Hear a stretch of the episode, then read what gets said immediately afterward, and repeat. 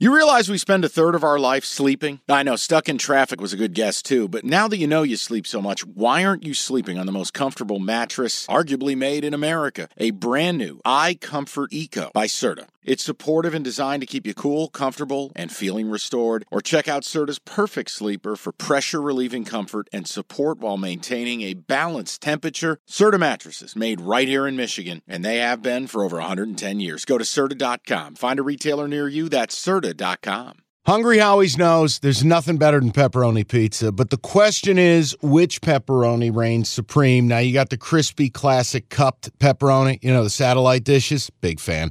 But why choose one when you get both? They got a pepperoni duo coming up. See, this is more up my alley right here. Pepperoni duo, you're getting the classic cup pepperoni plus the original plus 100% real cheese, unlike a lot of these other places around town. Get a large pepperoni duo, $9.99 only at Hungry Howie's. This episode of Cash the Ticket is brought to you by FanDuel. All right, let's go. Let's go to the next one. Uh, all right, we stay in the four o'clock window. Some of these games matter. In this case, both teams are in the playoffs, but they don't really care. Meaningless game number three, according to me. It's the Niners laying four against the Rams. It's Sam Darnold and Carson Wentz. I actually wanted to bet the Niners. Why? they Well, are okay. the singular. No, please. I get, please. I okay, I get maybe surface. You go, okay, the Niners are, if both teams are without their quarterback, which team depends on their quarterback more? It's not the Niners. Okay, you're laying four. Why? Well, I, I think a their backups are going to be better than the Ram backups.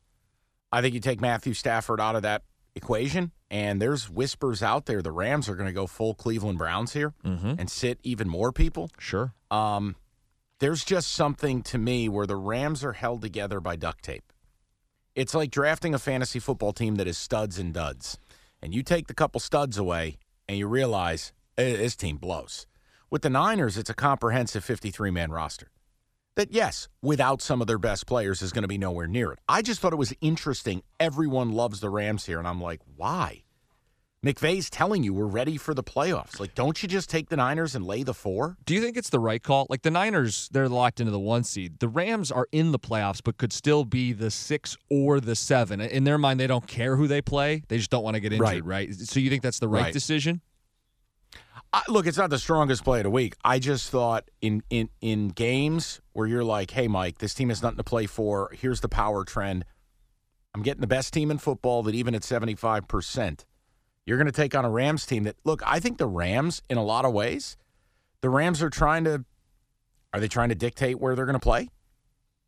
They trying to get out of that game in Detroit, slip to the seven.